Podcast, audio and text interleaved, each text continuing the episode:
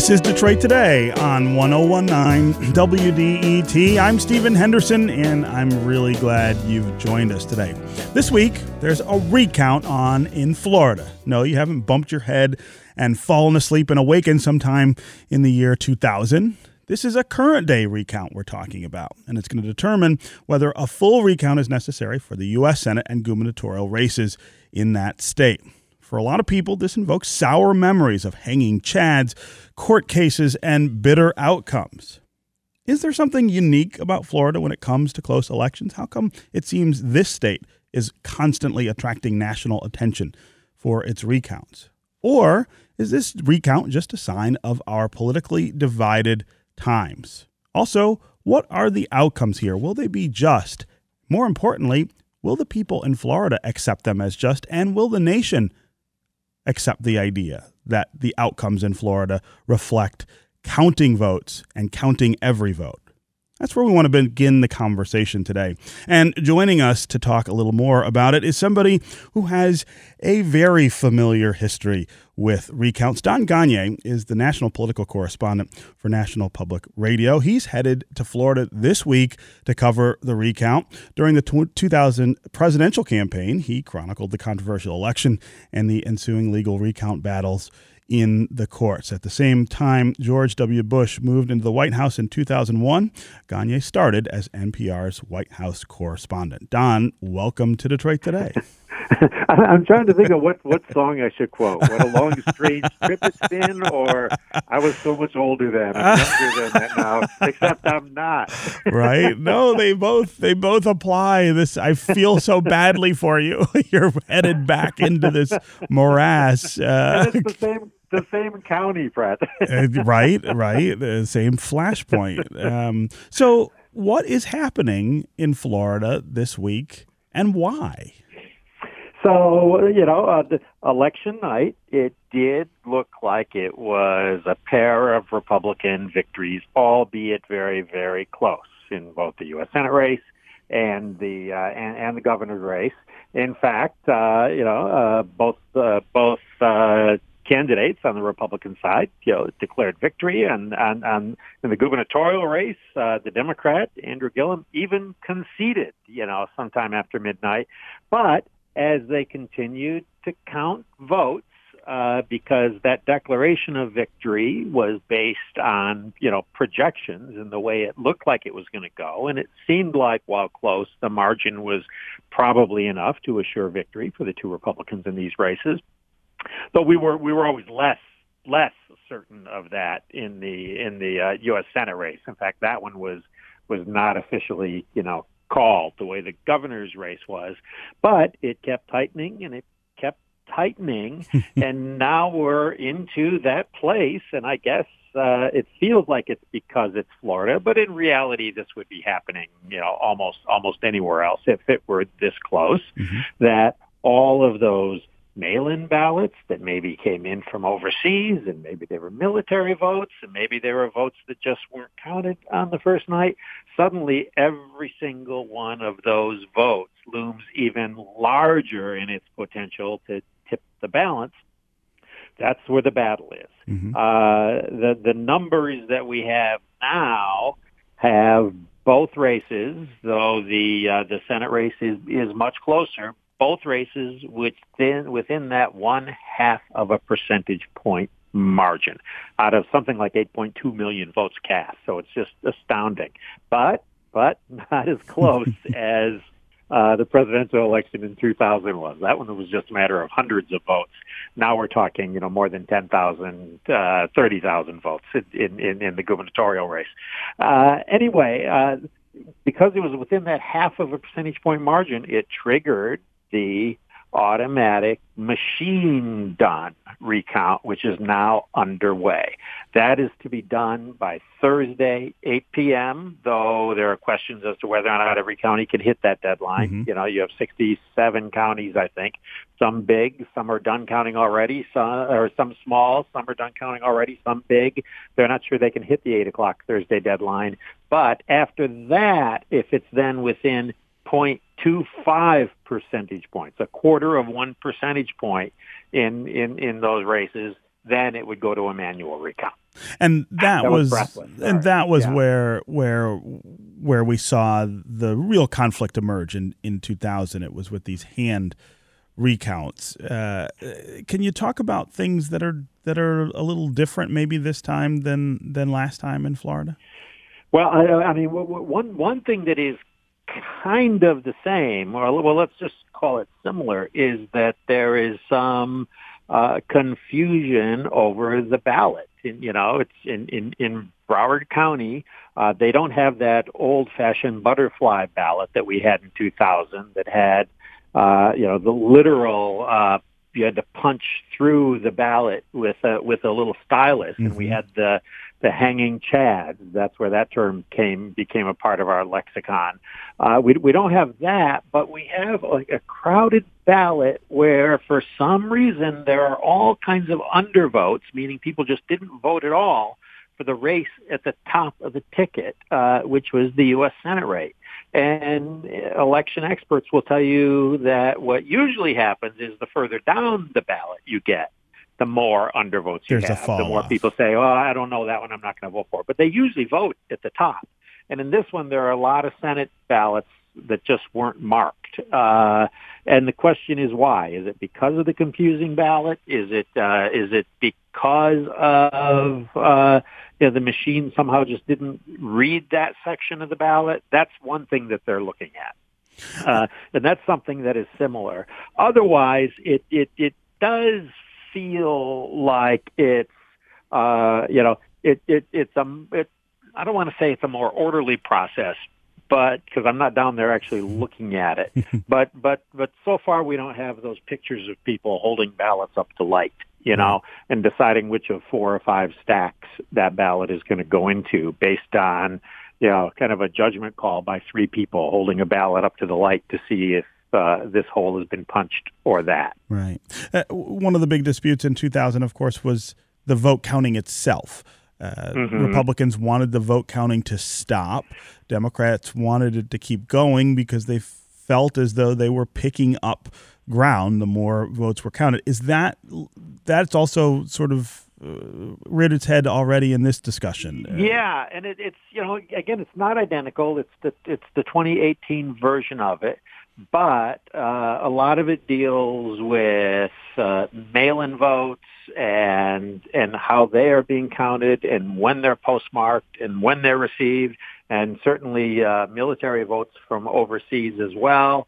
And uh, you know, Democrats are pushing to have the military votes that were you know received that were that, that have a postmark election day be counted, even if they came in later. Mm-hmm. Uh, and then there are similar disputes over other mail-in votes uh, that aren't, you know, from overseas military on, on, on when they were postmarked, when they were received, and whether or not it's, you know, the voter's fault if it came in after that date and if it should then be counted.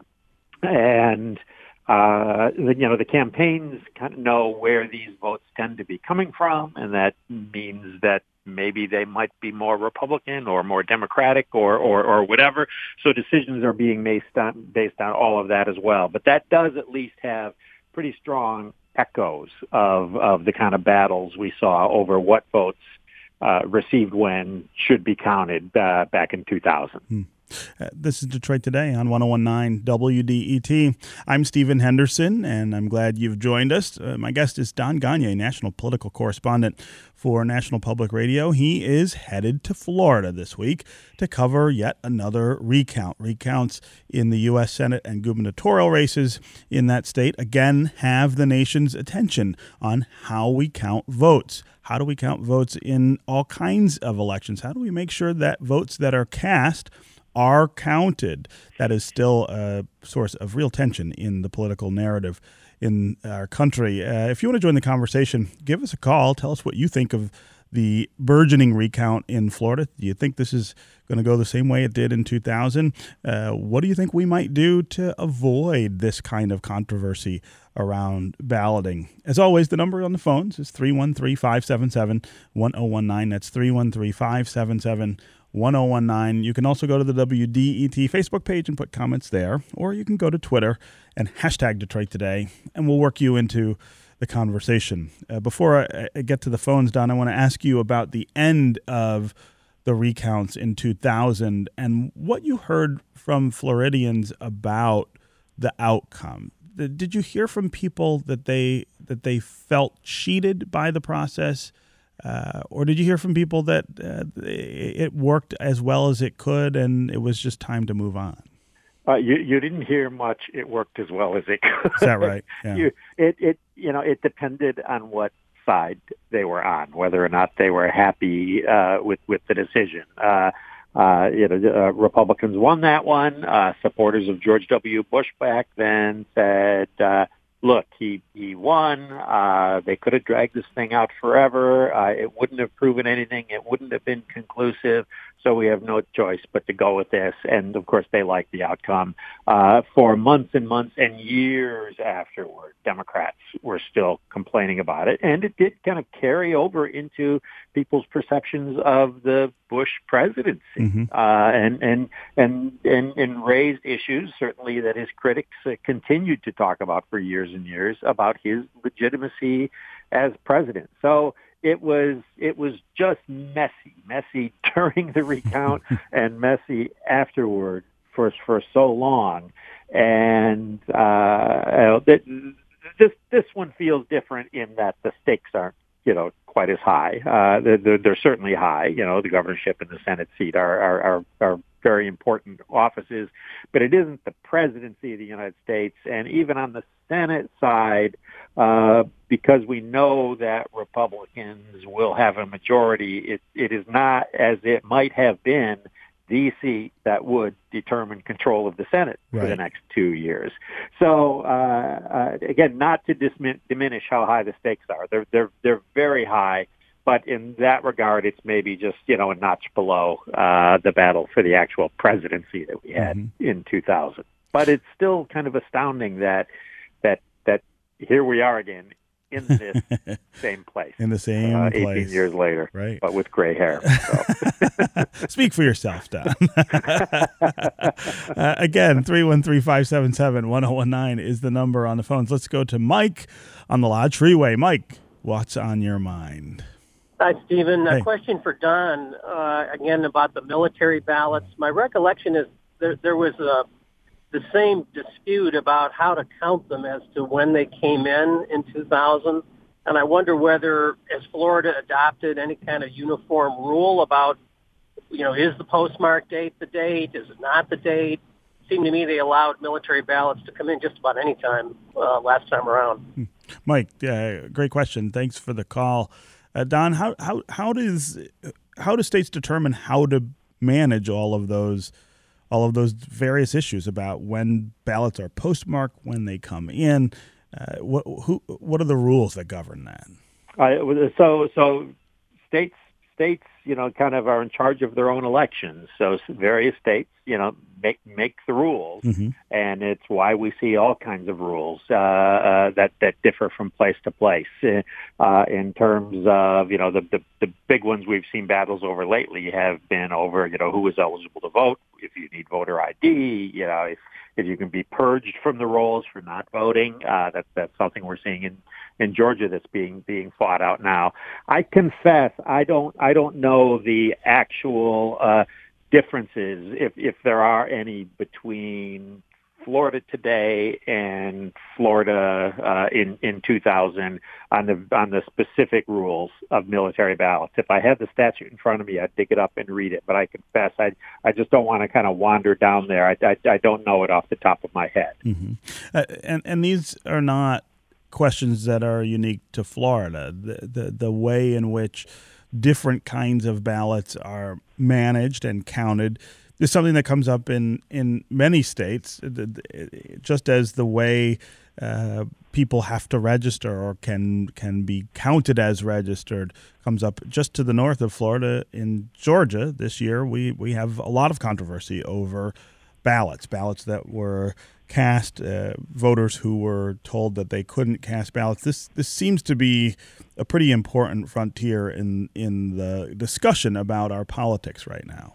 It, it, it, exactly, and you know the the the big kind of blockbuster recount of uh, of the years since Florida was the uh, Al Franken race against Norm Coleman mm-hmm. in uh, you know in, in, in Minnesota, and that one took months to be uh, to be resolved as well. And again, many of the exact same kinds of battles, but uh, each state has its own rules, has its own you know practices, and ultimately these things can you know go all the way to the U.S. Supreme Court, where a ruling comes down, as it did with with you know Bush v. Gore. but generally speaking, they're you know they're they're they're worked out on the state level uh, with with state courts being involved. Right. Okay, Don Gonyea, national political correspondent for NPR. I would say have fun in Florida, but I think I know better. I, I, remember uh, my first day down there. I'll just just quickly. Uh-huh. I remember coming out of my hotel the hotel, the elevator opened, and there was a family there with like shorts and swimsuits on. and I was there to cover the recount. I remember thinking, "Who are these people dressed like that?" That's right. What are they doing here? This is more important business. okay. Well, we will look forward to your reporting. Uh, from Florida as this uh, this recount unfolds and the story reaches some conclusion, hopefully before the end of the year. Uh, All th- right, thank you. Yeah, thanks very much for being with us on Detroit Today. Bye-bye. Up next, we're going to continue our conversation about the Bush v. Gore recount in Florida with another reporter who covered it, Ron Fournier. He says this recount is dredging up pretty horrible memories for him. We'll find out why next. Stay with us on Detroit Today.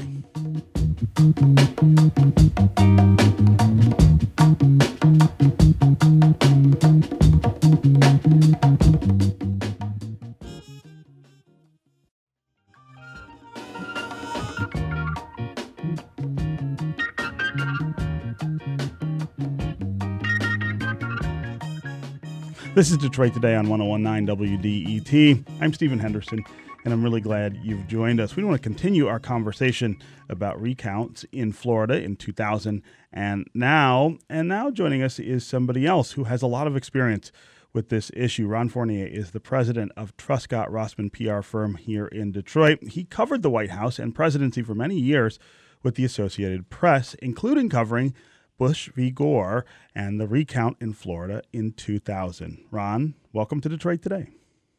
Good morning. Thanks for having me. So let's go back to 2000, November, and tell us when you knew Florida was going to be a big story in the election. Was it election night, or was it not until the next few days when this odd recount started to take place? No, it was election night. I was writing the uh, the story, the, the main election story for the AP out of Washington. And my editor actually was a guy you know, John Wolman, who's the, now the publisher of Detroit News. That's right. And so the two of us are elbow to elbow and banging out all these stories. And one of them was that everybody had called Florida for Al Gore, and it looked like Gore would be the next president. And I got a call first from Karl Rove, who said, you better take a look at Florida. It doesn't look right. And to be honest with you, I didn't put a lot of credence into it. But then I got a call from Michael Whouley, who was uh, uh, the equivalent of, of uh, Karl Rove in the, in the Gore campaign, a really good grassroots operative who I knew for a long time and trusted. And he said, you might want to take a look at the Secretary of State's results. Luckily, we had in the Bureau a guy who had just transferred from the AP's Miami Bureau, a guy named Will Lester. And him and Sandy Johnson, who was the Bureau Chief, jumped on the website and they saw an anomaly. And that's when we realized that everybody had called the state wrong for uh, Gore and that it wasn't clear who would win Florida. And AP for the rest of the night, unlike everyone else, refused to call the race. So I, John and I wrote and edited that story until about six in the morning. I went back and took like a 90 minute nap and came back in the bureau not knowing who our next president was. And, and I've described it, and you'll appreciate this, Stephen. It was like running a marathon. you know, a campaign is really hard to cover. And mm-hmm. it's like running a marathon and getting to the end of it, and the guy's saying, you know, the race isn't over. Keep going. Said, well, how much longer do I have to go? And he says, well, I, really don't know. Just keep running. Yeah, yeah. Kind of what it was like. I, I remember that night as well. I was uh, the deputy editorial page editor of the Baltimore Sun. The editor left at around midnight and said, ah, you can close up the pages. And of course, the, she thought it would be just a matter of hours. it turned out that I was there all night, wondering which page that uh, we were supposed to to to put into the paper as well. But but I remember not, I guess, uh, fully appreciating how significant what was going to happen in Florida was going to be until a little later. I knew that the vote was close there. They were going to have to figure out all of what had happened. But what happened over the next month really caught me by surprise. I mean, the the the extent yeah. to which this got screwed up, I think is is the word that uh, that you have to use. Really, really was a shocker. Yeah, I, oh, yeah, I didn't. I, I didn't know that night that we'd be going for five weeks, um, and there was, it was one of the weirdest stories I've ever covered because I remember throughout every day, for five weeks, it, it would it would peak and valley. It would look like in the morning that things were turning Gore's way, and then uh, around lunchtime it looked like it was turning Bush's way, and then back to Gore's way, and back to. It just it was, and it took a while to realize, you know, basically we were covering a tied vote. It was within the margin of voting error. And uh, then it got to be, well, how do we, you know, do we flip a coin? How is it we determine who won what is basically um, a tie vote? I guess the, the moment when it really hit me how big of a deal it was was I, I got word that Bush, or, or I'm sorry, yeah, Bush might file a lawsuit against Gore, right? Which seemed to be a big deal that you know one candidate would sue another. Um, and I got a hold of Bush um, in his car, and he was sitting next to um, James Baker, who to me was kind of a legendary figure, someone who I'd never dealt with. He was like a figure of the past. And here I got a Bush and a Baker, and they're both on the phone telling me why they're going to file suit against Gore. And that's that's when it kind of hit me, man, this is a big deal, and I have no idea how this is going to turn out. What were the politics that were being played behind the scenes once this recount started, and both sides seemed invested in one outcome or another, and it brought them into conflict? was there a lot of back and forth that the public didn't see? Yeah, there was two strands going. One, the one that we were most um, involved in, in, in the media, was the the public strand, where both sides were doing everything they could to create the perception that they were going to win, um, and and that the other side wasn't playing fair. Um, so you had a lot of shenanigans, PR shenanigans, and spinning going on um, by both sides, especially the Republicans. They were very, they were much more ruthless and just purely tactically better at creating the perception that um, uh, they were ahead, um, even though it was, you know, he was never ahead by more than a couple hundred votes, which is again basically a tie. Um, behind the scenes, um, you had some really intense um, legal work uh, being done. Uh, there was there was hundreds of private jets that took off to Florida that night. You know, when you were trying to figure out what front page to put or what editorial page to put in a Baltimore Sun, um, the skies were filled with lawyers heading down, um, figuring out how to best um, uh, jockey the, the legal work. And, and, it, and it was partisan smeared too. You had the Florida Supreme Court, which was overwhelmingly Democratic and ruled for Bush, or I'm, I'm sorry, for, for Gore again and again. And then, as everyone knows, we had a Republican-leaning U.S. Supreme Court that uh, stopped the recount and gave the election to Bush. Yeah. What's changed uh, between what happened in Florida in 2000 and the way that the recounts unfolded and then were stopped? And, and today, when we see a, a small number of counties recounting votes uh, in anticipation of perhaps a statewide recount. Are things any better in Florida now? No, you know, there's some automatic kick-ins for recounts if if, if it's within a half a percentage point uh, difference between the two candidates. There's an automatic machine recount, and if it's within a, quarter, there's an automatic hand recount.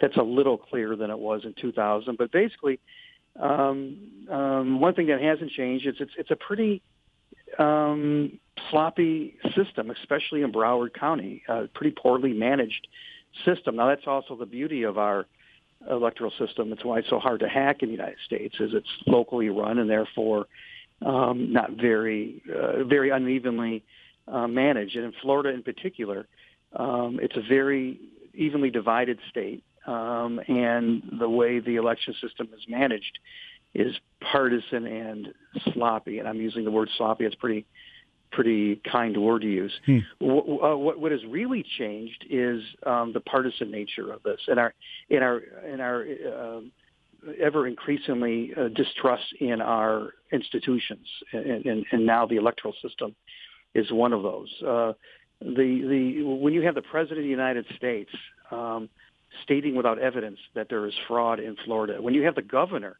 the man who's in charge of running the electoral system, um, uh, Rick Scott, uh, who's also the Senate candidate, claiming there's without evidence. Basically, um, not only is there not evidence, there's evidence to the contrary that that uh, uh, there's anecdotal evidence that shows that there isn't fraud.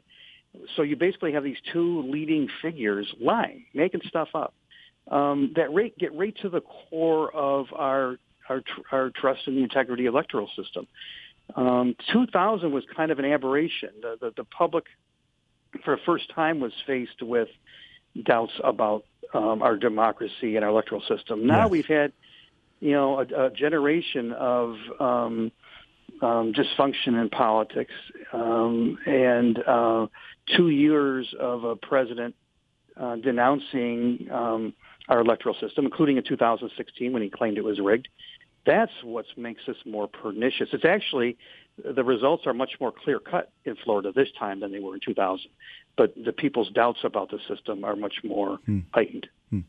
Uh, this is Detroit Today on 1019 WDET. I'm Stephen Henderson, and my guest is Ron Fournier. He is the president of Truscott Rossman PR firm. Here in Detroit, he covered the White House and the presidency for many years with the Associated Press, including the Bush v. Gore recount in Florida in 2000. Ron, you've said that this is dredging up some pretty horrible memories for you and that you fear history is going to repeat itself in an ugly way. C- can you expand on that a little?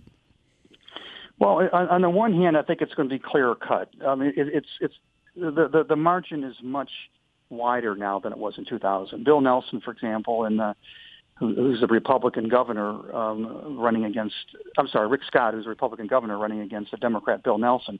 He's ahead by almost 13,000 votes. It's it's hard to see how, even with a hand recount, that gets overcome. That you can make that Bush up v, that ground, sure. Right. Bush v. Gore, you were always within a few hundred votes. Now it's a matter of 13,000. And the, and the governor's race in Florida is um, the, the Republican advantage right now is almost twice as much.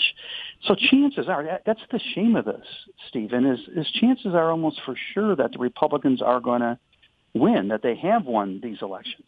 But still, you have the president and the Republican governor um, claiming without evidence, with actually evidence to the contrary, that that the election has been rigged. So um, we're going to have a cleaner result, I think. But the the public, because of the the, the way um, our leaders are acting, especially the Republican leaders in Florida, eh, are going to be have even graver doubts about the electoral system when this is all said and done. My so, guess this is going to be this is going to be done within the week, but the public's going to be have great doubts. And and what do you surmise that might be about? I, I guess for me, I'm looking at Florida. I'm looking at some of the changes that are taking place in that state, some of the things that voters there did on election day, including eliminating felon disenfranchisement. Is it just fear on the Republican part that that their their grip on state politics is is slipping away that's inspiring their response to this? I think so because if they were just looking at this election, they would keep their mouths shut and, and win the election fair and square. Um, so I, I think Donald Trump has conditioned a lot of Republican um, leaders, and, and Rick Scott is a mini me of Donald Trump, that that that fear um, of the other, fear of the unknown, and fear of being cheated. Um, and again, that there's there's a whole racial component to that, but just the fear that I'm being cheated, uh, that something that is owed to me, that is entitled to me, is being taken away. That's that's now the the first card a lot of Republicans are playing, unfortunately, especially the Trump wing of the Republican Party. So I think Trump is doing this just reactively.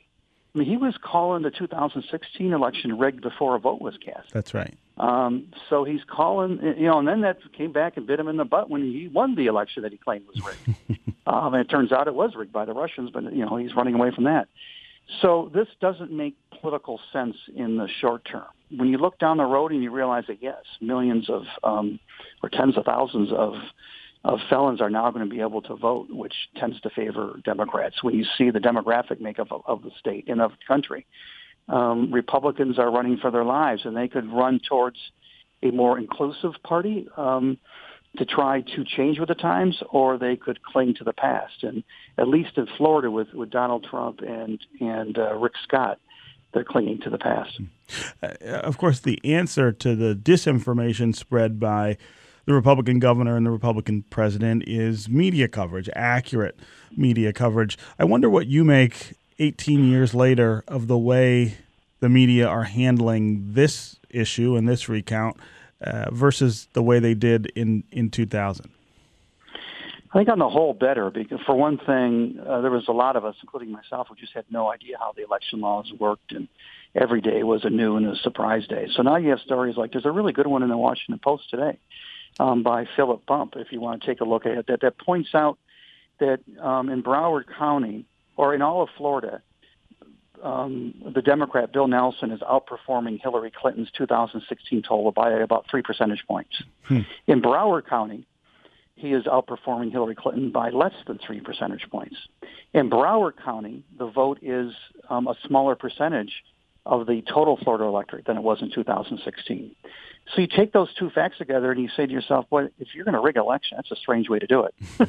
because it's, the, the, the, the vote totals aren't cutting uh, uh, Bill Nelson's way in Broward County. So obviously there's not rigging going on in Broward County. If you're going to rig it, you would help. If you were a Democrat You'd rigging the election, more. you would you would help Bill Nelson. Yeah, you have that kind of sophisticated reporting being done by the media. Now the the the downside is, as you know, Stephen, the media now isn't um, a half a dozen or a couple dozen news organizations who were the gatekeepers in 2000. And and and you know, when I wrote for the AP in 2000, me and a few other, a couple dozen other reporters, pretty much determined what you were going to read and hear about the 2000 Sure. recount. Now, you know, it, it, we have been so atomized, and the gatekeepers are are dead, and the media now is so atomized that there's basically 300 million of us. So it's hard to answer that question because um, everyone now is a is a editor and a publisher, and therefore um, the, the the toxic, false, misleading um, lies have equal weight in the new ecosystem as the really good reporting that I just discussed. Wow. Okay, Ron Fournier, president of Truscott Rossman PR firm. Thanks very much for being here with us on Detroit Today. Thanks for dredging up those horrible memories. Sorry about that. Take care. Uh, we're going to take a quick break, and when we come back, we're going to continue talking about Election Day. This time, we're going to talk about voting rights nationally, the changes that took place, the challenges that still exist. Stay with us on Detroit Today.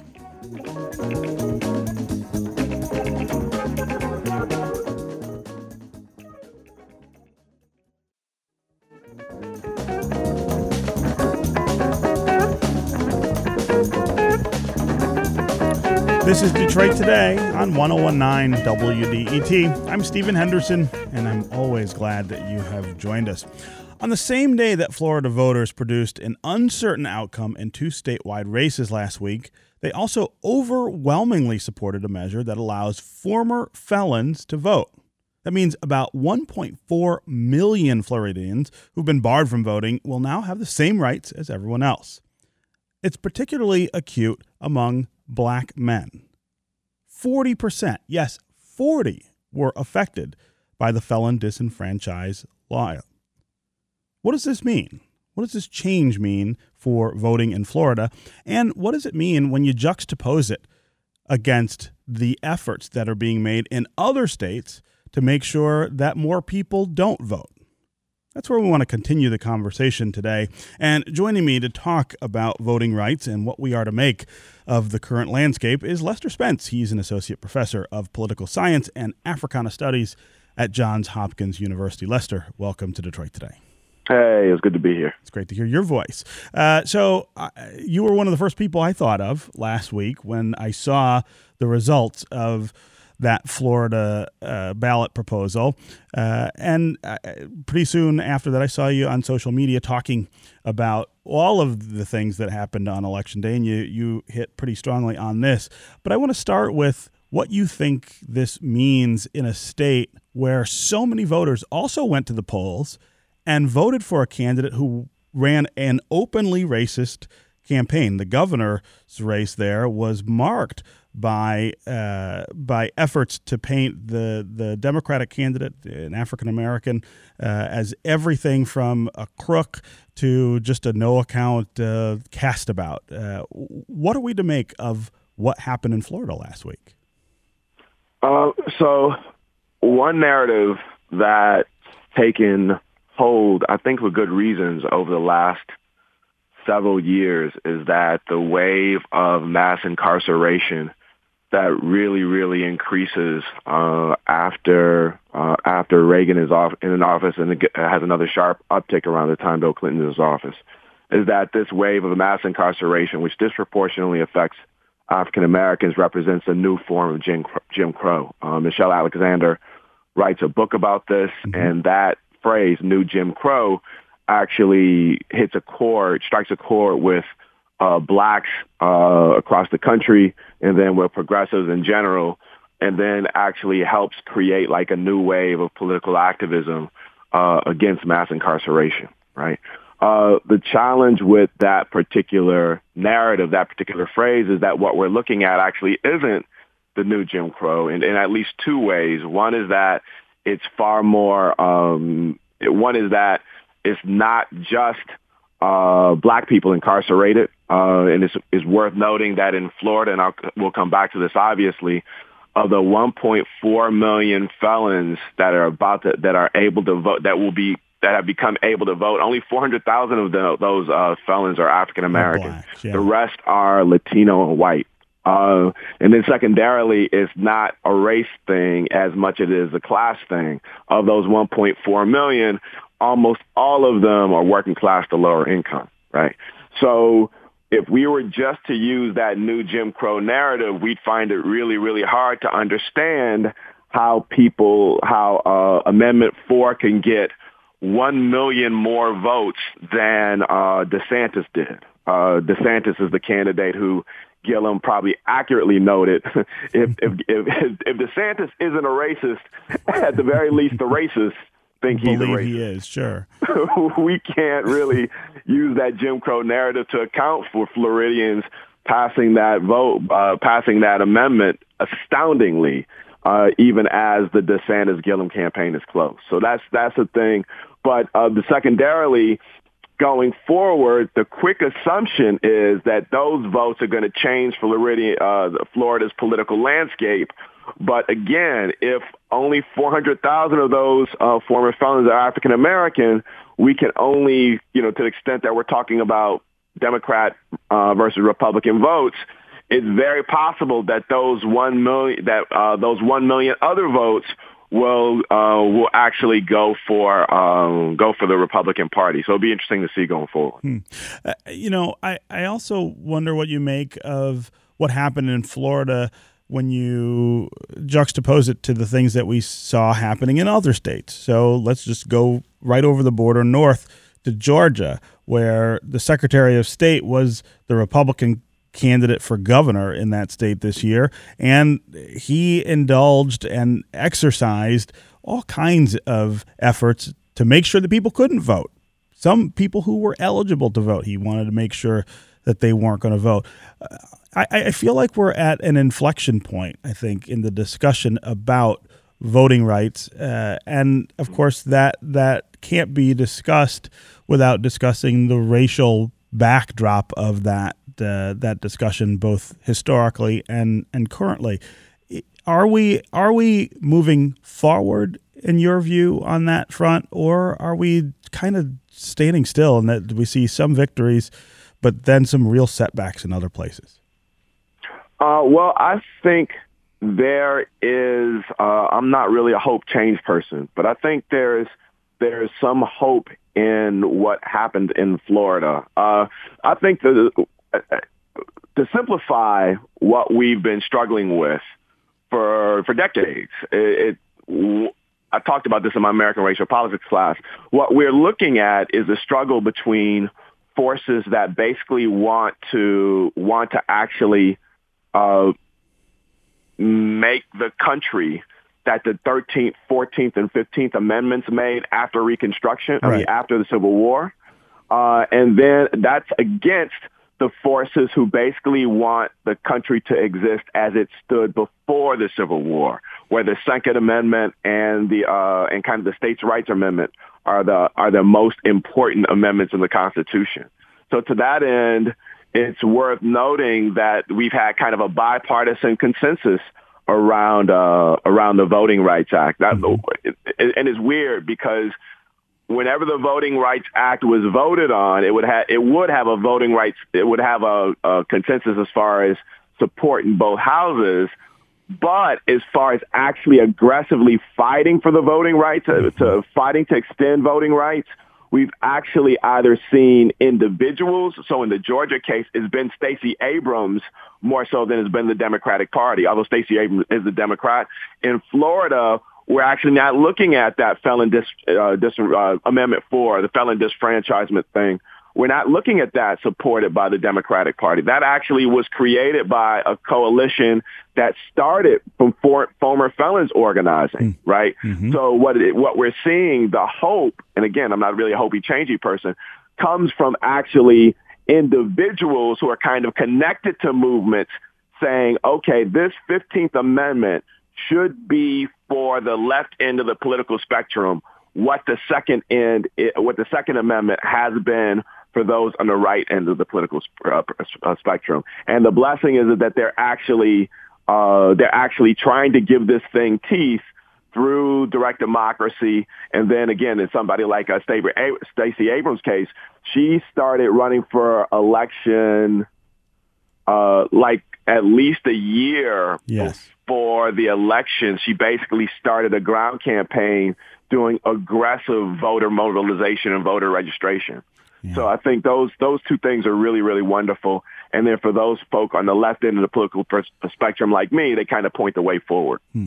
Uh, this is Detroit Today on 1019 WDET. I'm Stephen Henderson, and my guest is Lester Spence. He's an associate professor of political science and Africana studies at Johns Hopkins University, we are poring over the results from last week's election when it comes to voting rights. We saw some steps forward in terms of broadening the access to the ballot for people in this country. We saw some steps to go backward uh, during the campaign and during the election itself. Uh, what do you think about the current state of voting rights in America? Are we headed in the right direction, or are we spinning our wheels in place, or do you think maybe we're maybe even moving backwards. Uh, if you want to join the conversation, give us a call. 313 577 1019 is the number on the phones. That's 313 577 1019. You can also go to the WDET Facebook page and put comments there. Or if you go to Twitter and hashtag Detroit Today, we'll try to work you into the conversation. Let's go to Tom in Northwest Detroit. Tom, what's on your mind? Yeah, good morning. And I, you know what? It's strange, but I, I, I knew Les's father Hmm. so tell your father I said all the time, Wilson. oh man, he'd love to hear that. He'd love, he'd love to hear that. Lester can't come on this show without getting a reminder of home. three one three all day, every day. Go ahead with your question, Tom. Is this still there, Tom? Yeah, I'm, I'm here. Go ahead. Go ahead with your question. I think that we're moving backward because when you look at the importance and a God-given and a constitutional right that says we've got the right to vote. Republicans, they keep throwing hurdles up in front of us to, you know, so high that you almost can't jump them. But I mean, you know, we're not going to stand for that. But I just think that it's just ridiculous when you consider that. I mean, this country was founded on a one man, one vote, um, you know, thing to use that uh, term terminology right there. And I just think it is ridiculous that you know all of these impediments that are put in front of us to not give us the right to vote. Hmm. Not, yeah. that, not that it's been not that it's been taken away, but it seems like it's just becoming more and more difficult, you know, with Republicans throwing this throwing these hurdles in the way. Yeah, uh, Tom, uh, there's no question that, that that there's a really different approach on both sides of the political spectrum to this to this question. Uh, earlier in the show, uh, we were talking with Ron Fournier, uh, who, who had covered the 2000 election in Florida and and uh, is now a, a, PR consultant here. But, but he was talking about how this is about Republican fear of losing control. That that as the country changes, as the country becomes browner, uh, there is a, a need to attack. Uh, that expansion f- with, with some different kinds of tools than you might have in the past, and voting rights is one of the things that they have decided uh, that they need to, to, to be against in some cases in order to, to hold that power. Tom, I really appreciate the call and the question. I want to get to another caller really quick here. Hunter in Farmington. Hunter, welcome to Detroit today. Hi, I just want to make a comparison to uh, what your guest was saying about uh, Florida Prop 4 and Michigan Prop 2, Mhm. because uh, I'm going to think of Prop 2 was started by a young woman who just posted something on Facebook, and when she approached a lot of the establishment liberals about uh, getting it going, they said, "Oh, it's never going to work," and that was that. That whole thing was built from the ground up. I, I did signatures for it myself, and and it was really gratifying that that a, a, a true people's campaign like that could could get something so significant done. Yeah, yeah, Hunter. That's a great. That's a great comparison. There's also a substantive comparison, I think, between Florida's Prop Four and Michigan's Prop Two. Lester, you've been talking in the last week a little about the significance of ending gerrymandering alongside ending felon disenfranchisement uh, in Florida. Yeah. Uh, so real quick, I want to push back uh, uh, against Tom productively in one way. The country actually wasn't founded on one one man one vote, Well, right? We actually we don't had to see, fight a war to do that, right? yeah, yeah, yeah. And we don't we don't see them extend the franchise to white men with property until like somewhere near the middle of the 19th century, right? Mhm. Um, if you read old school Thomas Jefferson notes on the state of Virginia, he talks clearly that he actually doesn't believe people without property should vote because if they if they end up voting, they'll be beholden to the people they work for, right? So and they don't necessarily have the sophistication to use the vote. So what we have is like a long term battle over the meaning of what that 15th Amendment is against again against those earlier amendments. Mhm. But um, but yes, the uh, the caller from Farmington, he, he, absolutely absolutely right. What we see, I, I believe, the Michigan State Legislature has been run by the at least one house has been run by the Republican Party since like 1988, Mhm. something like that. Mhm. Yes. Uh, even though we've had a number of votes in which uh, the Democrats the Democrats end up winning for either the Senate or the governor at the national level. I mean that that is only the result of gerrymandering. Uh, but again, it is a bipartisan consensus around that. I mean, the Democratic Party has taken it in the state of Michigan largely because they want to be able to wield it if and when if and uh if they ever take back control. you know, no incumbent wants a competitive election. Nobody does. But the citizens actually require it. So I actually look at what's happening, what happened in Michigan, what happened in Florida, and what happened in a couple of other states as kind of as uh, as kind of a, a groundswell of citizens attempting to kind of take back the government from corporate power on one hand and then concentrated political power on the other. I mean, a 27 year old woman on Facebook, she's the one who uh, she's the one who actually got upset uh, about uh, gerrymandering and decided to do something about it. It wasn't like it was somebody with a whole bunch of political expertise and a whole bunch of money. It was just a, it was it was just a young woman.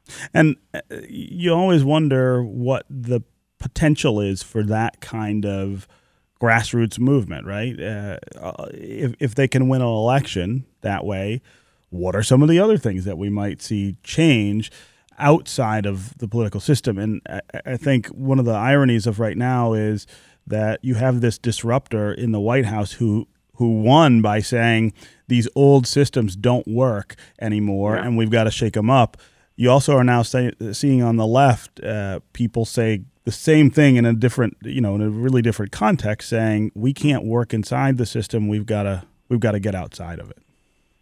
Yeah, so you've got, uh, I believe, three states who voted Republican and are more so on the conservative end of the uh, political spectrum. They voted to expand Medicaid, Right. Right, but again, it was a ballot. It was a ballot initiative. It was people actually seizing. Uh, seizing the direct democracy means and attempting to do it to do it themselves, and then you've got these weird instances. So in Washington, um, they almost passed. They got 45. Uh, a carbon tax initiative got 45 percent of the vote. Now that wasn't regular vote. That was uh, Bill Gates putting money, putting money behind for that it. initiative, Yeah. and then it was a set of corporations spending money against that initiative. But what you see are large number are, are, are different actors. In some case, it was grassroots folk. In some cases, grassroots folk are connected to the left. In some cases, it's just independent actors with a lot of resources using direct de- democracy means. And again, for those of us who know, I as a political scientist know simultaneously that the two-party system is broken and that the two-party system, because of a wide variety of institutional rules, is basically all we have at uh, a state, federal, and in most cases local level. It's like we have to figure out some way oh, to either take control of that party apparatus or to go around it. And I think the ballot initiative is a wonderful way to do so. Okay, Lester Spence, Associate Professor of Political Science and Africana Studies at Johns Hopkins University. Always great to have you here with us on Detroit Today. Always great to be there. Mm-hmm. That's going to do it for me today. I'll be back tomorrow. I hope you will too. This is 1019 WDET, Detroit's public radio station, a community service of Wayne State University. We'll see you tomorrow.